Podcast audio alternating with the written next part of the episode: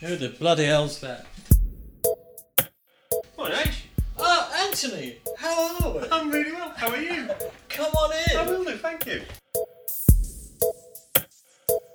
Did that sound staged? Just a little. No, it's it'll be fine. fine, yeah. I'm going to embrace the whole lounge pant thing next time. I'm going to put my University of New Hampshire lounge pants on. Should indeed. You're listening to the Corona Diaries, a sometimes random and often irreverent attempt to understand the psyche of singer Steve Hogarth.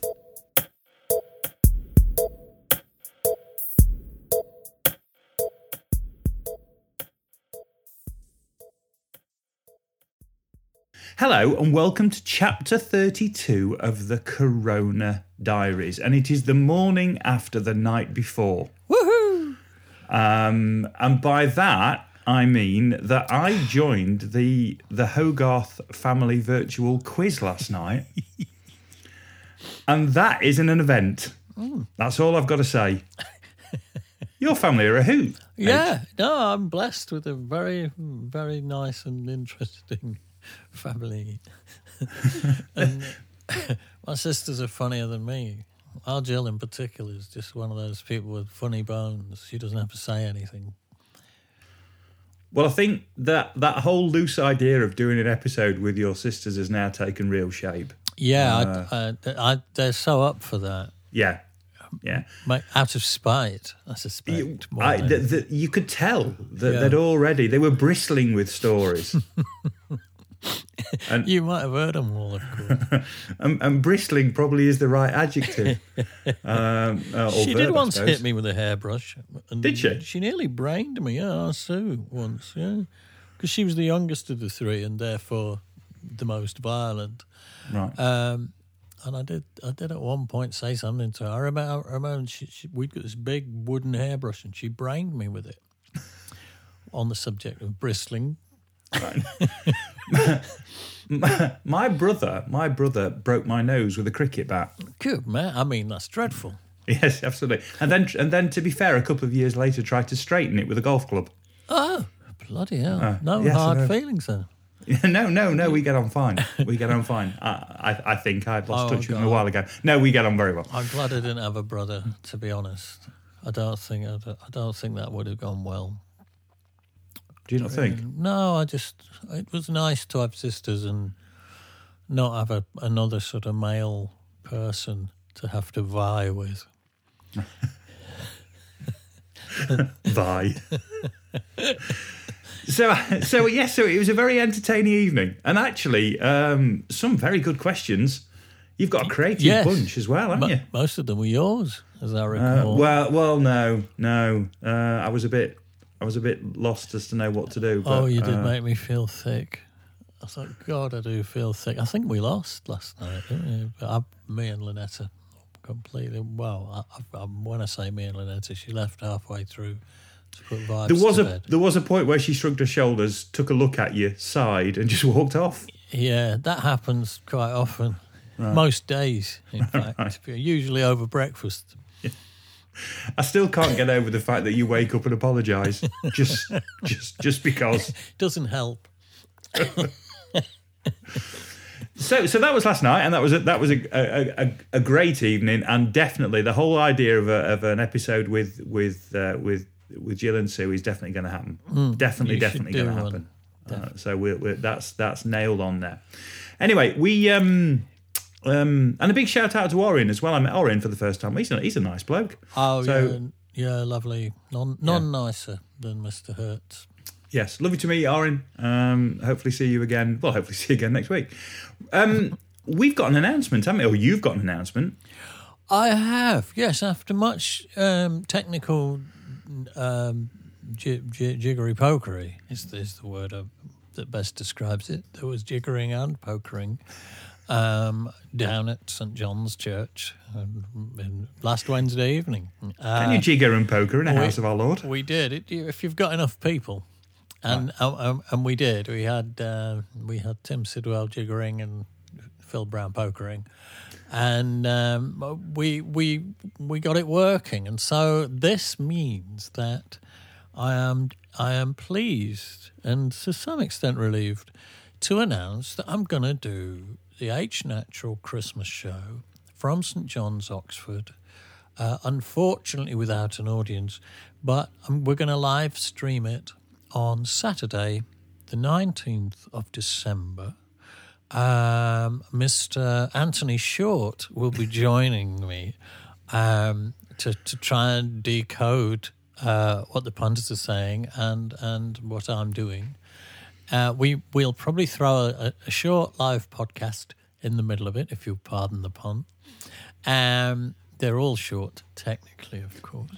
Um, but this one will be short in both senses of the word. I'll, I'll maybe do a short reading of the diary and um, the usual stuff. Sit down at the Steinway piano, get into the vibe, um, play whatever crosses my mind, uh, accept comments and possibly even requests from uh, Facebook. Um, so get your comments in. Lucy Jordache will also be present as the queen of uh, social media, um, trawling the uh, the the digital plane, the digital plane um, for your um, for your comments, filtering out your abuse, and passing positive, groovy vibes back to Anthony. Um, so between all of us, Tim Sidwell's going to film it with with several cameras. Um, I don't know who's going to operate them. Uh, trained cats are going to operate the cameras. Oh, cats, hang on. Cats might not be a good shout. Well, they'll be on rails, so Right. it'll be all right. What about that fella who who does Mariah? Well, he, he might he might pop along for the evening. What to carry me onto the piano? St- oh, you Well, no, mean Lord the- B? Well, I was no, I was thinking the cameraman, the cameraman who's only allowed to shoot Mariah. Maybe you ought to have your own cameraman. Oh, him. Uh, yes. Yeah, we could fly him in. I'm not Yeah. sure the budget will run to a private jet, but there we are. It's out of control already. It's costing thousands upon thousands to put it on. So we don't sell any tickets. I'm buggered. Have you got? Are they going to do those little railway tracks for the cameras? Yeah, Oh wow! yeah, yeah. Oh. We got to strap the cats to something.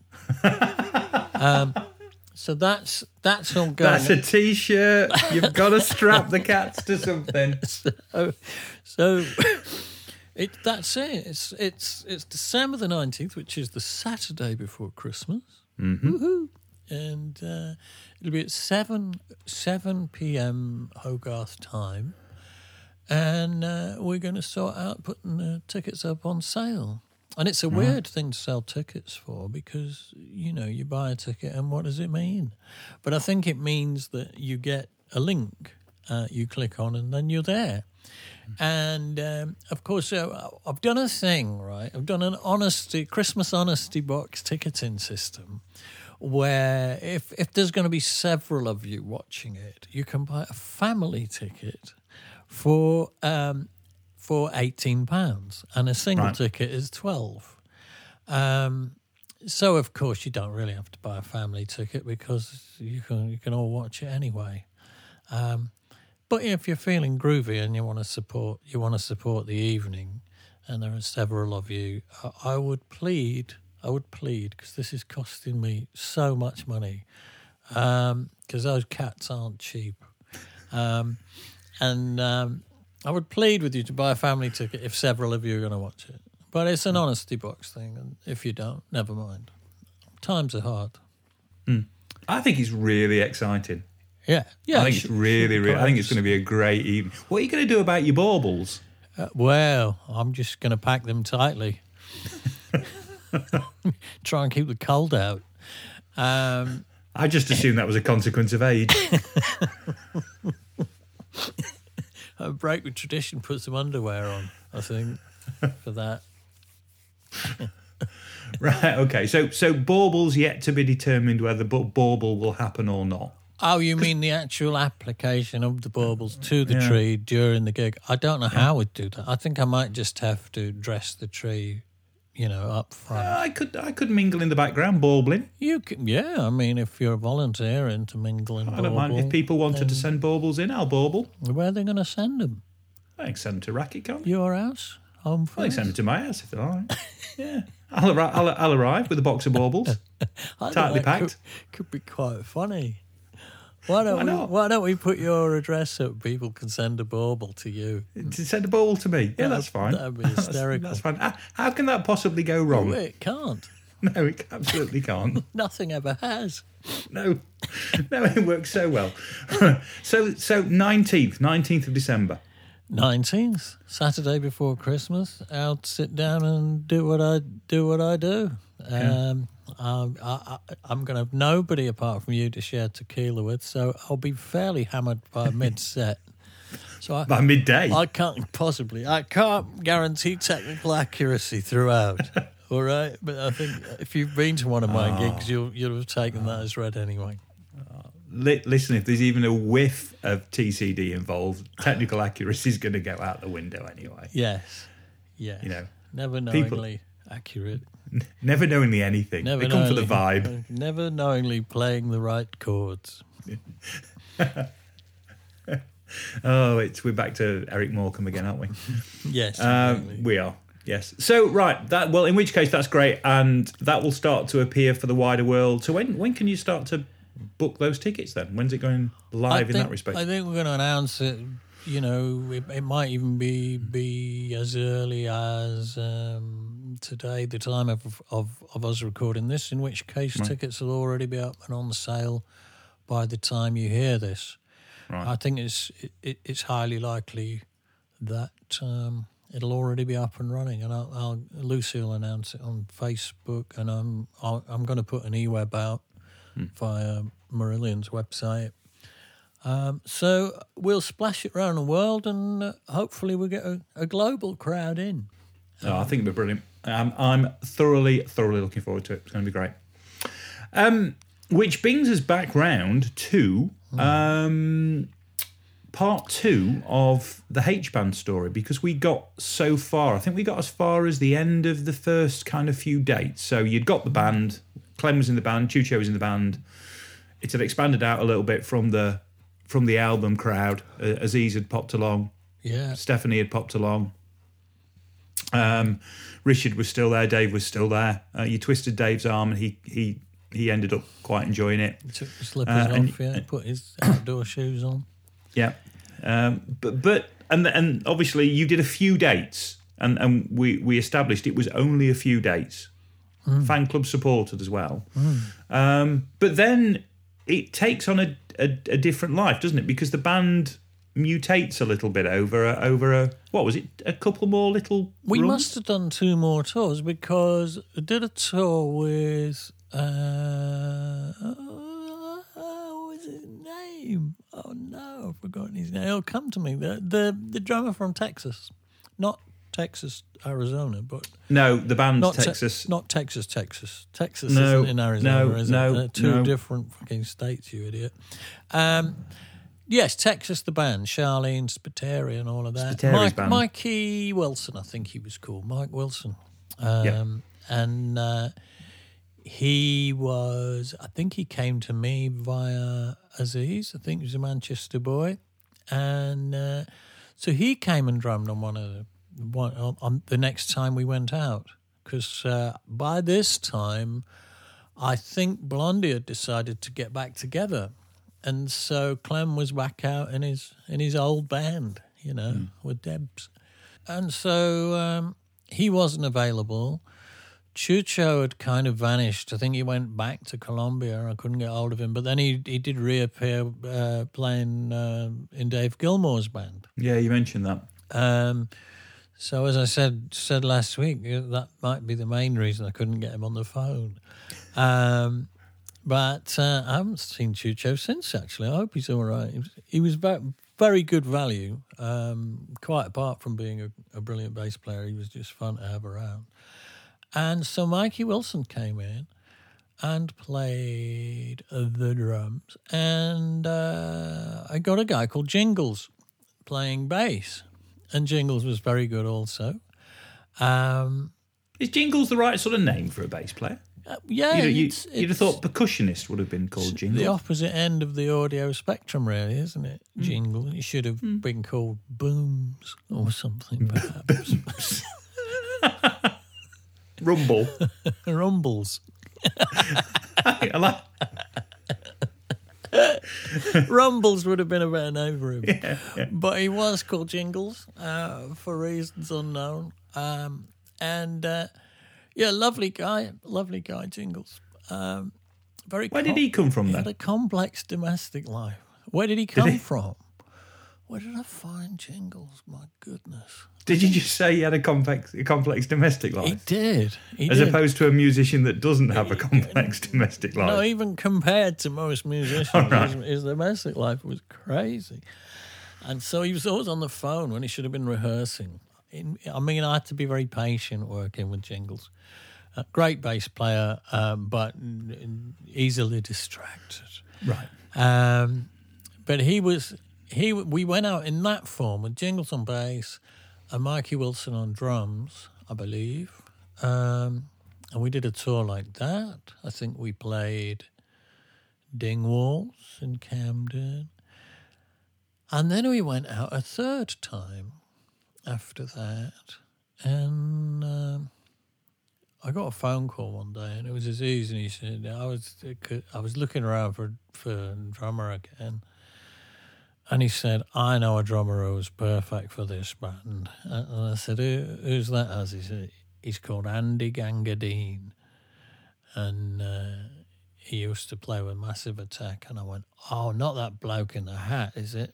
Because I'd seen Massive Attack on um, on Jools Holland and uh, one night, and, and they were absolutely brilliant. And I, and I remember sitting in front of the telly thinking, "Who the hell is that drummer? My goodness, he's he's fantastic."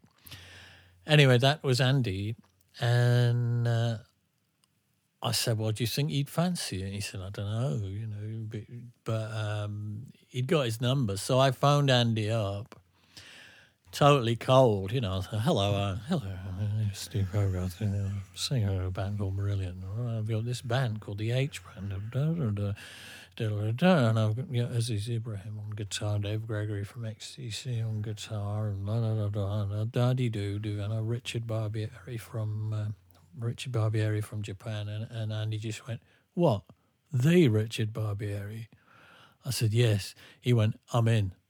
and that was a, that that that was enough. So Rich, Richard was the key to Andy's door, and uh, and so then Andy was in the band. I think Jingles remained the bass player for a few dates, and then we did some sort of sporadic dates after that. And Pete Trewavas came out and played bass. Oh wow! I didn't know. I didn't know that. Yeah, Trousers did a couple of gigs with us for sure. Um, uh, Over, I think, I think Pete might have been playing bass in Europe with us. Um, and Andy really liked Pete. He really liked his bass playing. Um, so he was, yeah, Pete. Everybody used to say, "Can Pete? Can Pete do it? Can Pete do it?" Um, and so that in many ways was was the the various the various forms of the H band. I was in the middle of a load of marital strife on the the last time we we did anything. I I was sort of out in Europe um, trying to run these H gigs whilst at the same time on the phone trying to trying to stop stop my ex-wife and I getting divorced. So so I wa- that was pretty tricky. Um, I recall, but some of those gigs were were really transcendent. They were mm. really transcendent things. I used to swan on in, in. I managed to find a. Do you remember Afghan coats? Hmm. You know Afghan coats. Hmm. Well, I managed to find one that was entirely black. It was made out of black leather, and it had all the black, um, like sheepskin trim. Um, and I used to wear like a black feather boa with it, and shake a lot of sleigh bells a lot of the time. So my role became quite sh- shamanic or shamanic or whatever you'd call it, shamanistic or shamanic. Um, I would just groove around doing that. Um, and the thing about Andy Gangadeen is he just has a darkness about his playing. I mean, he he has a way of producing. You know, I don't know how you produce darkness with drums, but Andy can. Um, uh, you know, just these amazing dark and powerful um, grooves. Um, so they they were my favourite shows. The shows uh, uh, Andy was Andy was drumming uh, on, really, if I'm honest. Although you know, Clem Clem in the early days, you know, if you're familiar with with with Blondie, then you'll know what Clem does. I mean, he, he's got that really high energy punk Yeah. punk thing, and yet and yet sort of a bit of glamorous as well. You know, he, al- Clem always looked great. Um, that we did did the whole of that tour became almost a standing joke. You know, every um, every every pre-show on that tour, Clem would appear at some point and say to me, "Have we got a hairdryer?" And I go, uh, "Well, no, I, I don't think I don't think I've got it." Oh, oh. and then I'd hear him, you know, talking to the other. You haven't got a hairdryer, and and he, he spent the whole tour trying to purloin hairdryers from people. Um, so, so Clem always looked great. You know, he was living in LA and got the suntan and all of that. So, so Clem was quite showbiz in his own way, but but a lovely, lovely guy, um, a really lovely guy, and and a and a brilliant drummer. If you want that slightly loose, high energy thing. IOG, yeah. Um, Andy was at the other end of the scale. He was very technically accomplished. Uh, you you know, he just got he got such amazing technique that you that it's like he didn't need to use it, but everything Yeah. was just spot on and dark, dark, dark, dark. And I did at one point. Um, some years later, I, I even booked a week at Stanbridge Farm and uh, the core members of the H band went down there for a week to try and jam and write. Mm. And we, we we recorded all that in a multi track, and I've still got all those multi tracks somewhere, but I never really got to doing anything with it.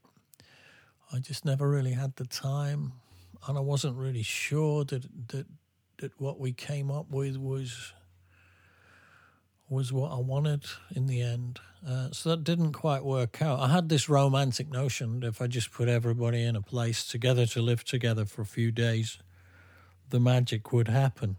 And I'm, I mean, I, we we recorded a lot of stuff, but I'm not quite sure the ingredient X was in it.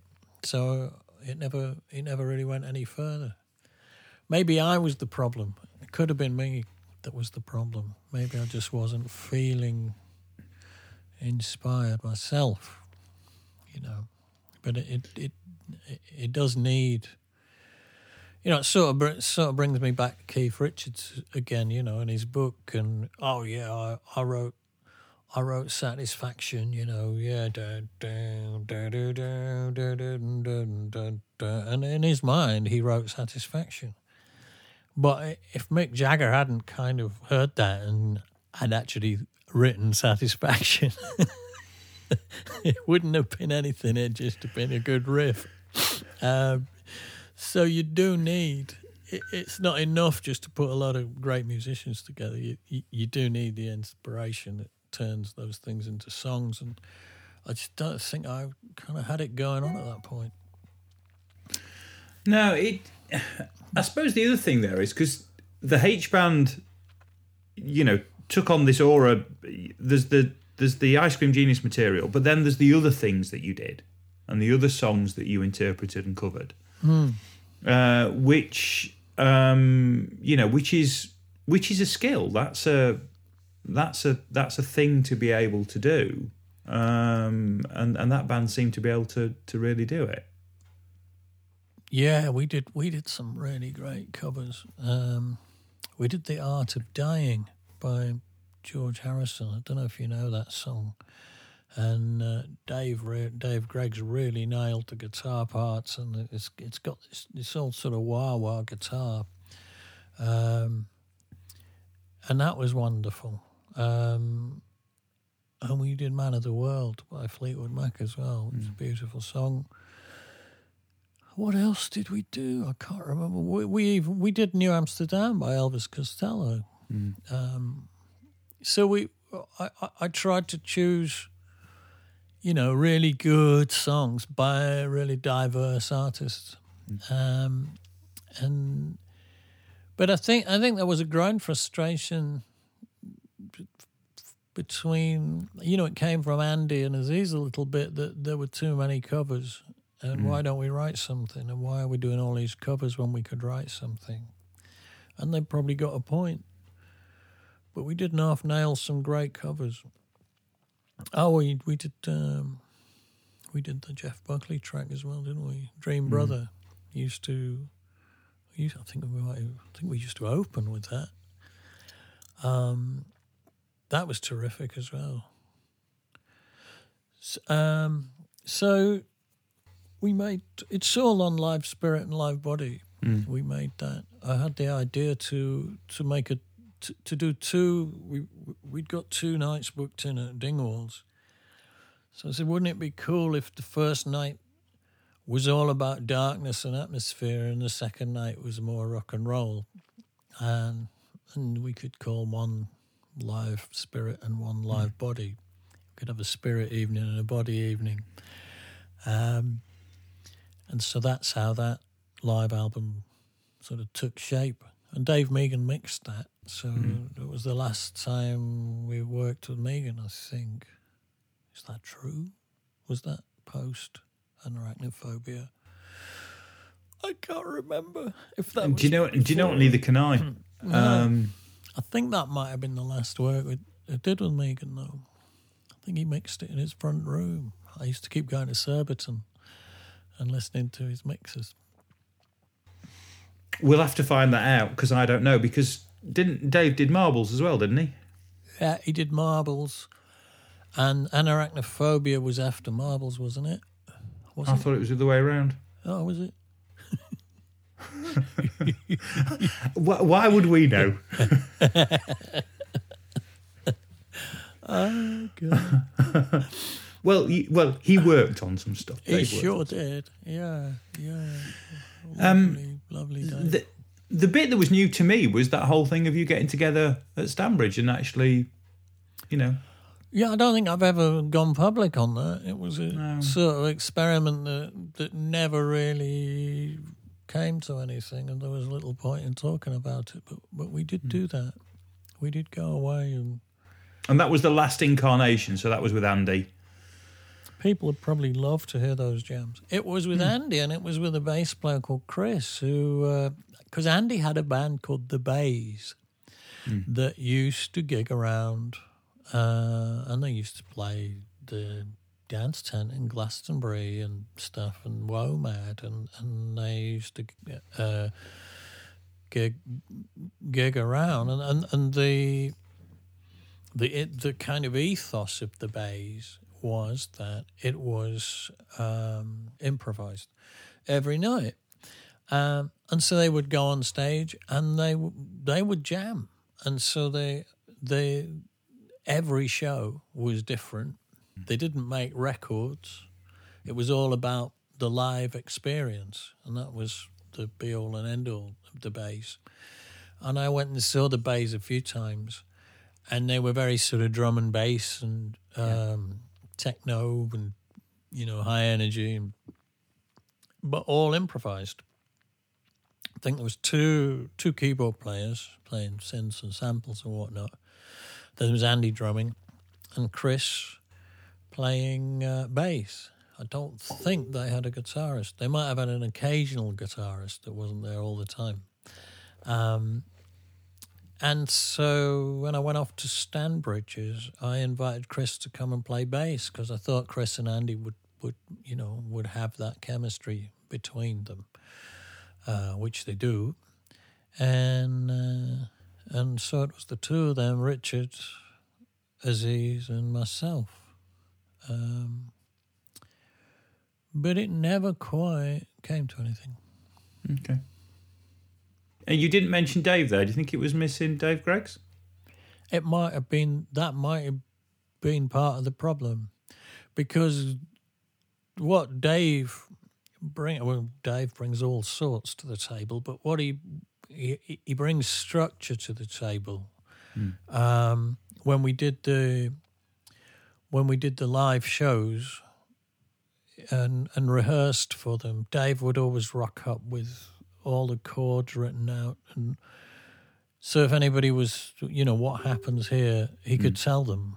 There's usually someone in a band who who knows the chords. Not always.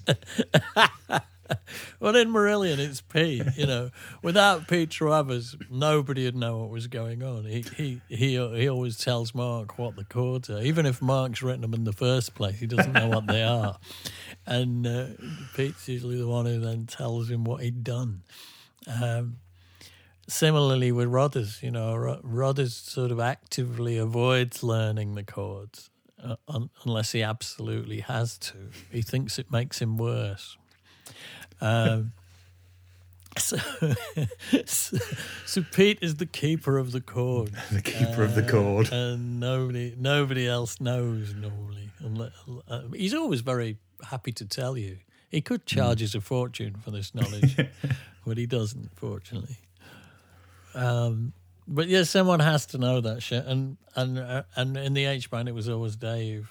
Dave's a great sort of organized. Richard's very organized as well, to be fair. But I don't think Richard's much of a man for chords. He's more of a man for notes. So uh, he doesn't think in chords, which I think is a good thing. I think if you think in chords, and I do, you know, I'm always, oh, is that a G minor with a D? And oh, was that? Was a sus four of this and a minor seventh of that? And it can become, um, you know, you you you end up thinking in building blocks rather than mm. listening, you know, to mm. what actually sounds interesting. And Richard B has never gone beyond that stage. When when, he plays, he plays not with his fingers but with his ears. Hmm. You know, and he, he doesn't think in terms of chord shapes. He just listens, um, and I think that that sets him apart from an awful lot of people. I would agree. I think um, structures are the curse of the the curse of the songwriter. Maybe not the musician, but the curse of the songwriter. Well, there's a million pub bands out there who who who, who all know chords. Yeah. you know, and know blues chords and great guitarists who know blues runs. Um, but but they've learnt them by rote, and they sort of start to become building blocks that you go back to and you go back to and you go back to. Um, but the, the, the, the truly great, great musicians are the ones who play with their ears, you know, and and can assign as much importance to one note as they can to four thousand. You know, Yeah. a bit like the great guitar players don't really need to go. I mean, much as I love Eddie Van Halen, it's only once in a generation that somebody appears that can play, you know, can shred, you know, and play play hundred notes a second that that has a, really has anything to say. Mm. It's you know, it's the people who listen and express themselves that, that are worth the money. Uh, well, uh, there's an argument to say that the whole generation of guitarists that came after Van Halen, he was musical, they were technical. Yeah, Um, you, you have to be both, and Yeah. if you're going to be one and not the other, then be musical. Yeah. because technical's all very well, but you're not building a cabinet; you, you're creating art. Well, I think we'll leave it there. I think we'll we'll disappear into diary on that bit of philosophy. Um, and we've got the last bit of South America. In fact, it's it's it's the end of a diary section because we're in October, and I'm just looking as we as we talk. Oh, did I ever I've- tell you? Sorry, That's I all right. You're trying to shut me up with this, but did I ever tell you about um, Richard with his um, with his. Did I ever tell you about Richard with his num num num num num chords? Because have I, have, I, have I said that That rings a bell, but I don't know if you've said it on the pod or you've just said it to me. in Better Dreams? Because when when when I recorded Better Dreams, um, Craig Leon, the producer, and Dave Greggs between them wrote a string arrangement um, with with like a little quartet that goes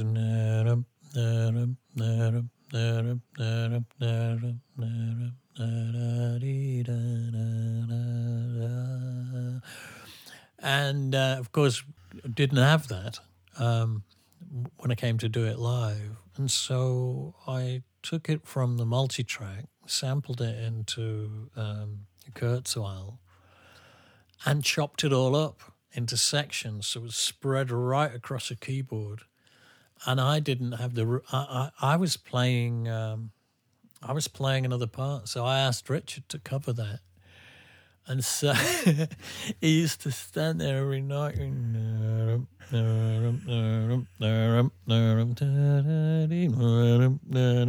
and looking at me and say, "You bastard, you complete. How is this possible?"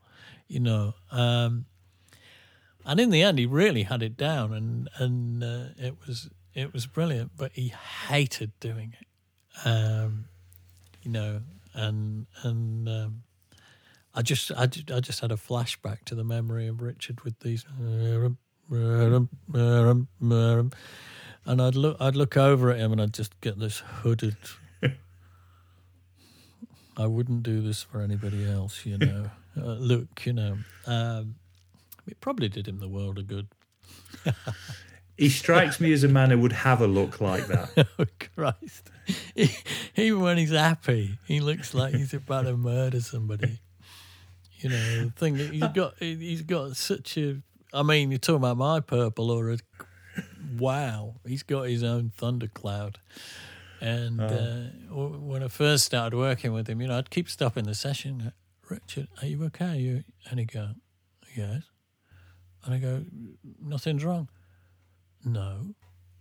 And I, oh, oh, okay, just just checking, because because there's there's just coming off him all the time, you know, like like like he was being tortured. Uh, but that's just his natural sort of resting resting state of mind. That's his resting state.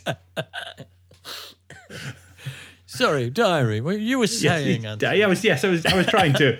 I was. I was trying to be all Dave Greggs and put a bit of structure into it all, but um, all, all went badly wrong. Maybe, maybe I ought to speak to Dave Greggs at some point. You can find out So, why yeah. he didn't want to take his slippers off. That's a question. Um, so we, when you finish this bit, which is October '92, which is the last bit of South America, we then jump to '93 and we jump to to Marouatte. So um, it's almost like a a bit of a passing of you know because obviously we we we're going out of holidays and that sort of section and that kind of period of time. Um, and, a, and for a lot of fans, there is that you know holidays to Brave is a, a weird transition. Yeah, yeah. So we're about to come. Yeah. There's a you know we're coming to weird for us. yeah, coming to the end of that and starting on something that will be a little bit a little bit different. Um, so I'll I'll let you I'll let you crack on. Well, yes, the the end, the, the, the last bit, South America. I, th- I Yes. think, yes, the Brazilian showers. The Brazilian showers. Hmm. Yes. I'll put a photograph somewhere. You- Maybe I'll bang it up on Insta. Of the Brazilian showers. if you're gonna have a shower, might as well make it a Brazilian. Death traps.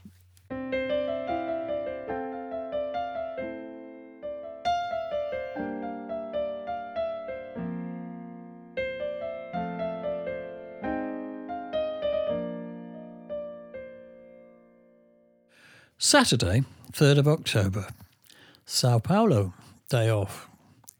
Staggered into the Hotel Della Volpe garden around 10 a.m. and went to bed until 2. Taken out to lunch by JP from the record company. Only John, Pete, and I managed to get up for lunch. Spent the rest of the day on the roof of the hotel listening to Led Zeppelin and cleaning my razor, which I had dropped in the sand at Los Caracas. In the evening, we went to a club called The Limelight, which bore a remarkable resemblance to the Limelight on Shaftesbury Avenue, London. Had a couple of mineral waters, feeling somewhat delicate after yesterday's excesses. Didn't like the limelight much, not my scene, etc. Went back to the hotel and went to Bye Byes. Sunday, 4th of October, Sao Paulo. Went to visit my old friend, the Morumbi Stadium, where we'd played in 1990, to see a football match Sao Paulo versus Corinthians. Sunny afternoon, atmosphere totally electric in the stadium, and the football was of a class never experienced in England. Balletic in terms of grace and skill. Corinthians were somewhat outclassed by Sao Paulo, who, to our delight, won 3 0. The tall, athletic number four was awarded man of the match. Afterwards, we were taken out by Agnes from EMI to a churrascaria restaurant, a typical Brazilian thing, where we were almost forced to consume hideous quantities of the best meat I have ever tasted. Phew. Pete T pointed out the obscenity and decadence of it all in a city where such a large percentage of the population live in abject poverty. Went to bed feeling stuffed and guilty. Monday, 5th of October, Sao Paulo, Olympia. Woke up feeling weary for a press conference at 10 o'clock. Usual drill, but for once no one mentioned the poisson. Not nearly as explosive as Caracas, all over by noon, so I went walkies and nearly bought jelly shoes and sunglasses. Had lovely salad at Tattoo Restaurant, which Camillo had pointed out yesterday. Got back at three to be told that soundcheck was sliding back. Surprise, surprise. Sewed a few more buttons on, I found some really cool blue, pearl, and amber shirt buttons in a little shop in Buenos Aires, so I was replacing my shirt buttons. And eventually left for the show at 4:30. To our delight, Sao Paulo number 4 football player Ronaldo, who we'd watched yesterday, popped in to say he was a fan and would be coming to the show tonight. He made me a present of the shirt he had worn for the match. Bloody hell. Tuesday, 6th of October, Sao Paulo Olympia. Roused at 11, snoozed a bit more, and left the Della Volpe garden at 12 for lunch with MTV. All very nice, but I wasn't hungry. Did a couple of TV interviews and decided to take the VJ up on her offer to make me up like Robert Smith. Thought it would give the crew a giggle. It never happened. You can't trust these media folk. Drove to Olympia to soundcheck. Security was tight. They wouldn't let us in. After much shouting, we eventually gained entry and tweaked the on-stage sound, which seemed a marked improvement on yesterday. Returned to the hotel early for sleep and dinner alone in the restaurant, feeling reflective and melancholy. Cheered up considerably by the show, which was twice last night in all respects, especially the crowd, who were in fine spirits. The backstage shower deserves a mention. It's electric, and it's connected to the mains by various exposed wires which stick out at the top of the unit. All metal parts, including the shower hose and head, are live and shock you if you touch them. The hose, taps, and head are covered in insulating tape to reduce the chance of killing yourself to about 50 50. I gave it a mention when I was invited to sign the guest book afterwards. In the comments section, I wrote, quote, Fix the fucking shower, someone's going to die. Unquote. Arranged to meet promoter Muniz in the morning for an earlier flight to Rio. By the way, when I returned to this venue some years later, I noticed the shower was exactly the same. They hadn't even changed the insulating tape. Wednesday, 7th of October, Sao Paulo to Rio de Janeiro. Up at 7:45, packed and checked out courtesy of Katya and desk staff, who were all at last night's show and seemed speechless with enthusiasm. Had breakfast with Nick B and waited for Muniz, who, of course, failed to turn up. Gave up waiting and flew to Rio with Camillo, our lovely and permanently smiling security man from Rio. I first met him when we played the Hollywood Rocks Festival in 1990. I was out in a street market mooching around Sao Paulo when I noticed him across the street, and I thought I'd seen him in the hotel. Haven't I seen you somewhere before? I said. He nodded and grinned. I'm Steve H. from Marillion. Are you involved in the festival at all? He nodded and grinned. What do you do? I inquired. I'm looking after you, he said. The weather here today is humid and almost rainy, but nonetheless the atmosphere, imbued somehow with a billion ghosts who've been here, played, partied, danced, fallen in love, and written music about it, still knocks you sideways, even as you get off the plane. Had a light lunch and a beer, then mooched off down Copacabana along the water's edge to the Rio Palace Hotel at the far southern end where Copacabana meets Ipanema. We're not staying here, and I was almost prevented from going upstairs by security, who relented upon hearing my English mutterings. Went up to the terrace restaurant, which was deserted, and gazed out at the sea from the same spot we'd all had champagne breakfast on my first anniversary with the band. Poolside was dead. We're out of season. Took the lift up to room 401 to stare at the door and check the dreams were all real. I'd had such a fabulous week here two long years ago. I'd placed a huge map of South America above my bed. The room was full of fruit and flowers. The waves were crashing outside my open window. The air was warm, and riding on it was the sound of samba drums.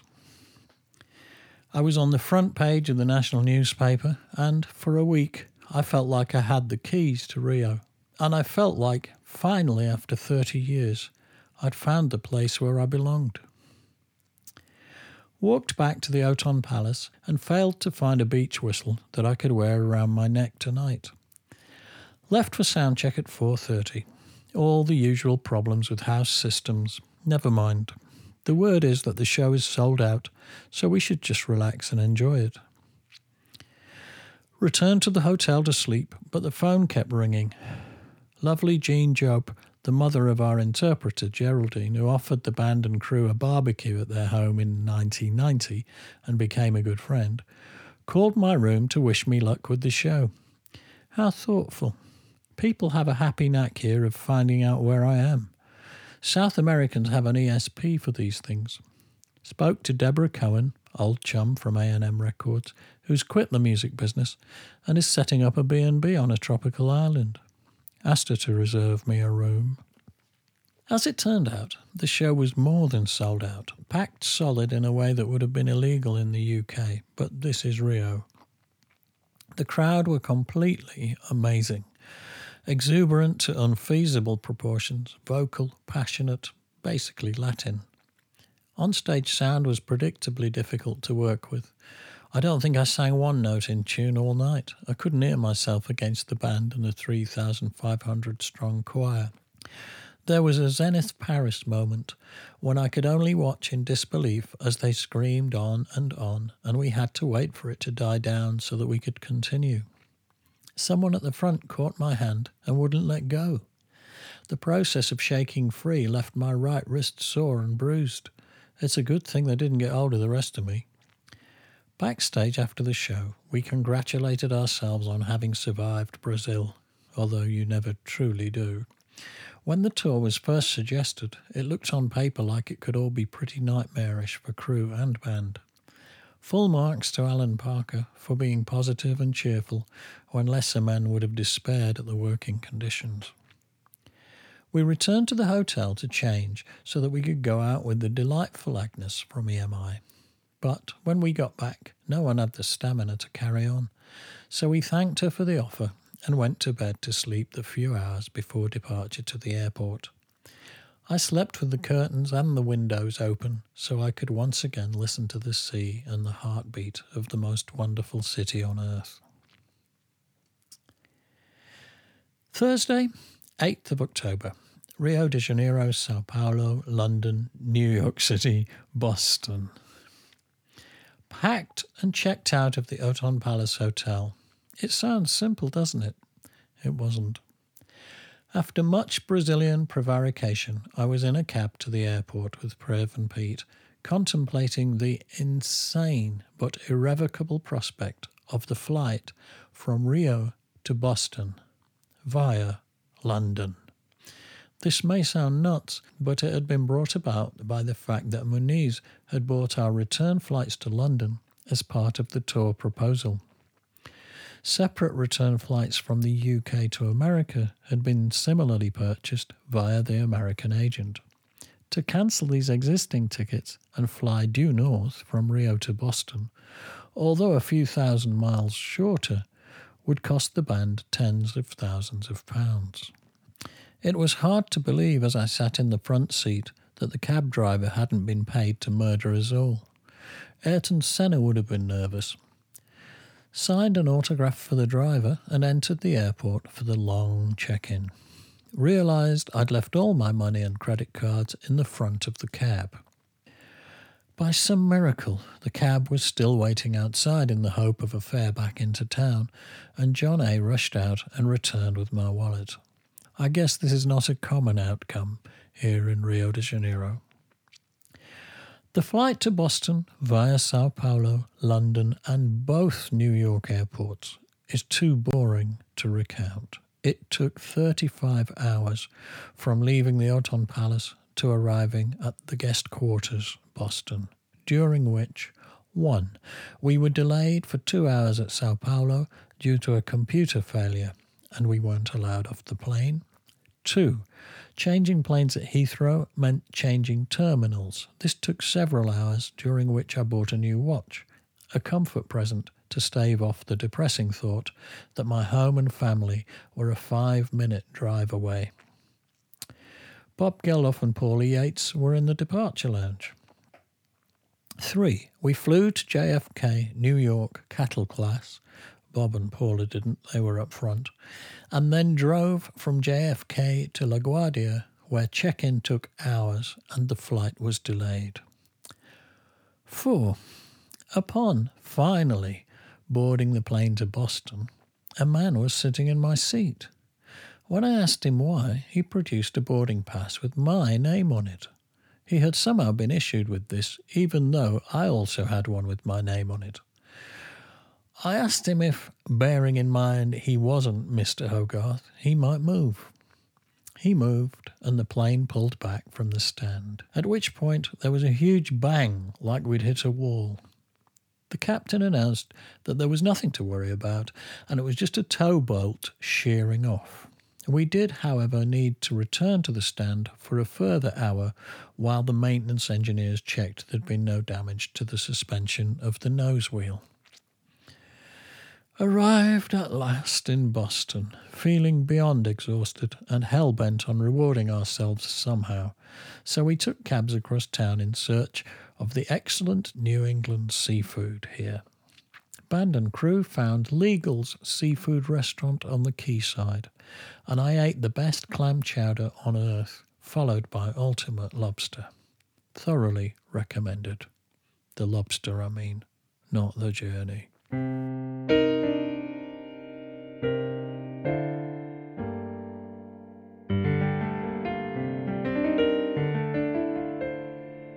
And we're back. We've just had the bizarrest little conversation off mic, which means you might not get Steve H for about 30 seconds. Um, he he's just revealed that I'm going to have to share. I'm sorry, I'm going to have to share. That's He's- all right. It's common knowledge. He's he's revealed the fact that um, his his as he quoted it, arse seems to be disappearing. It's gone completely. Uh, I noticed about eight years ago. Uh, what happened to my arse? And where does it go? Is it absorbed into the body? What? Where? what? I think it's just moved round onto my belly. You know, I've You now know- got a belly where my arse used to be. You're not permanently clenching, are you? When you just don't realise it. I haven't got a crack in my belly. I hasten to add. It's just it's just a belly button, not an arsehole. Oh dear. Oh right, okay. let's Oh, let's. the, oh, oh. oh. And you did mention you were thinking about having some form of augmentation. well, yeah, just Having it know, put back. Get one put in. Yeah. Yeah, it's all the rage, isn't it? And, well, I don't know if blokes are doing it so much, but it's all the rage with the girls, isn't it? Having a, the Kardashian arse stuck in.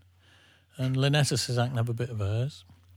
So, Which is really, really generous of her. or maybe I could just go and have some lipo done on me, you know, on my stomach, and just, just say, "Don't throw that in the bin. Well, I've got a use for I'll that. just turn over, stick it back in here." Oh, oh, sorry, sorry, folks. This, I mean, um, we don't normally come back from the diary quite as all over the place as that. But when that statement's thrown into the conversation just about as you press record, it, it throws you a little. Yeah, no, it does. So, um, I'm not going to ask you about diary this week, only because You haven't read it. um, you put a poster on Instagram. You put a few posters on uh, um, posts on Instagram this week Hmm.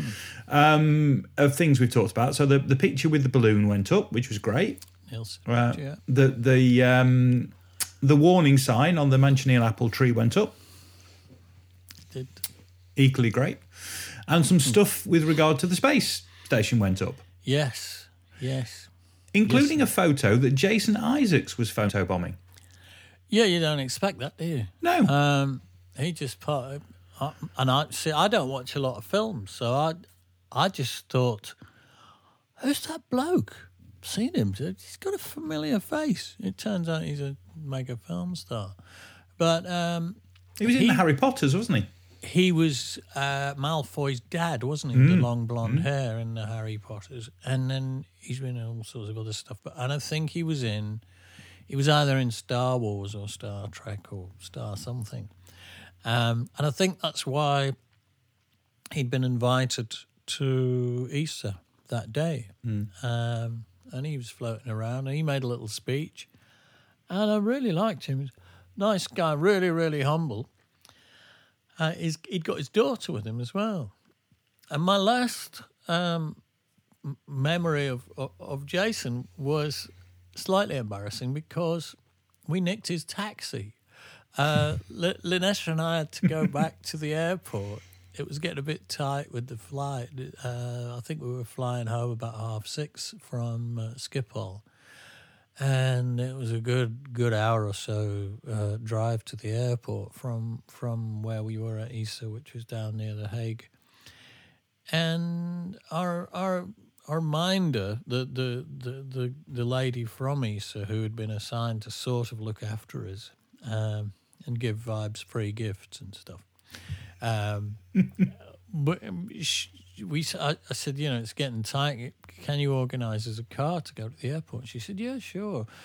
So she she she got on the phone and got got us a got us a limo, and um, she said, "Oh, well, you can't get onto the site, so we'll just have to walk out of the gate, and he'll be he'll be waiting for us on the corner." So we all walked out together, and we got to this sort of little grassy spot um, where, sure enough, parked on the grass with, with the hazard on was was this Mercedes, and Jason Isaacs was just getting into it, and the lady from ESA pointed out that it to him it wasn't his car, and she she turfed him back out, and uh, and we got in. And the lad, so we drove. I drove away from ESA, waving to the this minder lady in, while stood next to her, looking a little bit crestfallen, was Jason Isaacs and his daughter. But he took it again. He took it very well. He's a really nice guy. So uh, yeah, nicking a Hollywood film star's car is, uh, even by my standards, was a new experience.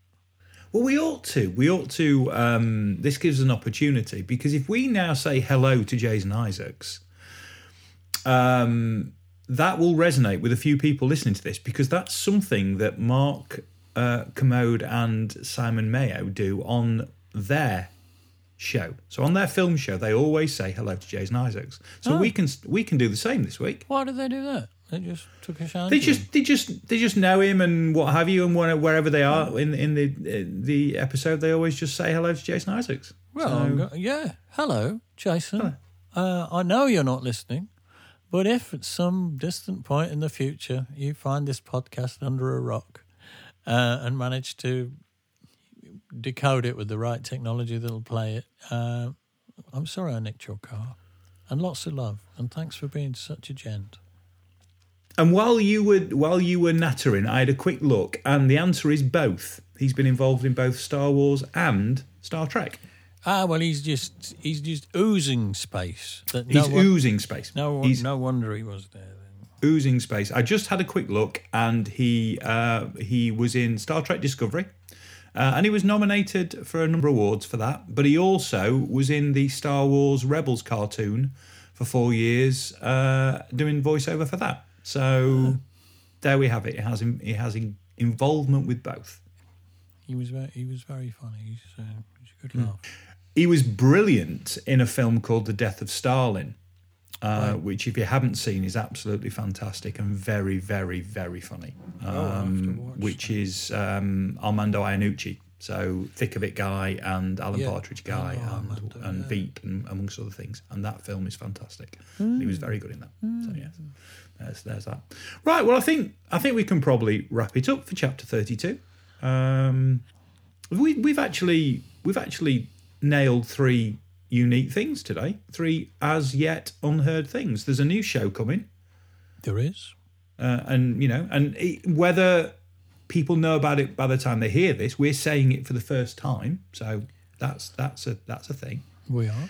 Um, there was the H band going to do some stuff, um, and that knowing there's material available and around that the H band recorded that nobody knew about.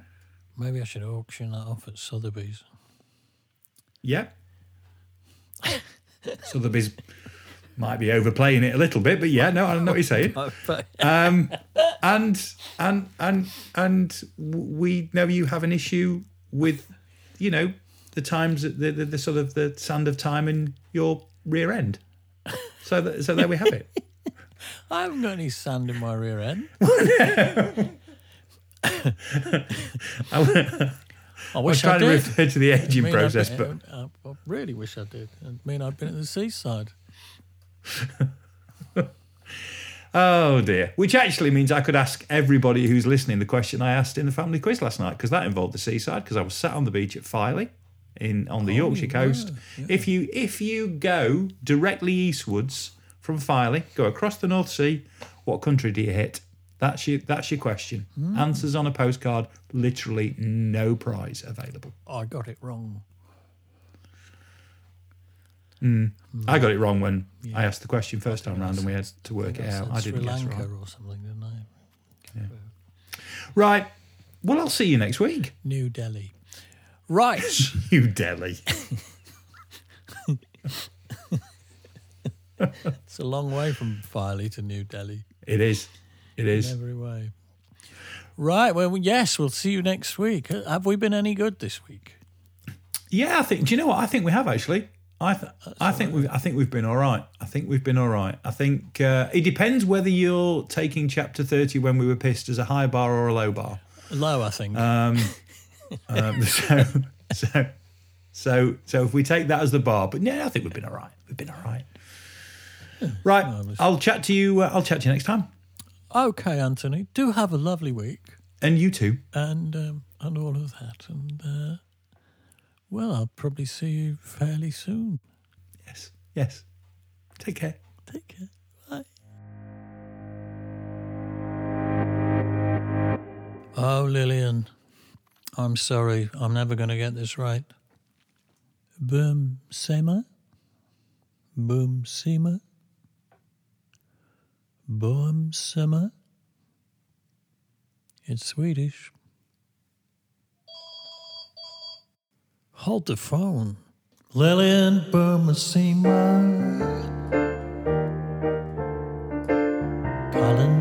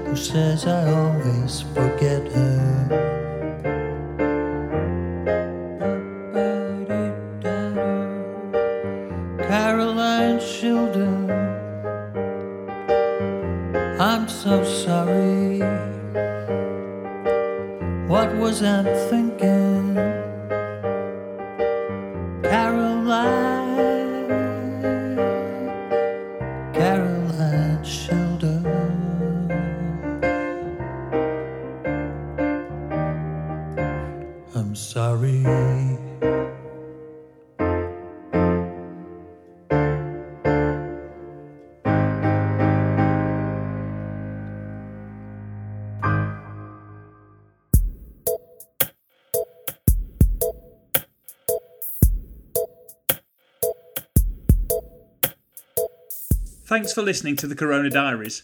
It featured Steve Hogarth with the insights and me, Ant Short, with the questions. If you enjoyed the podcast, please consider subscribing and maybe leaving a review as this will help others find it.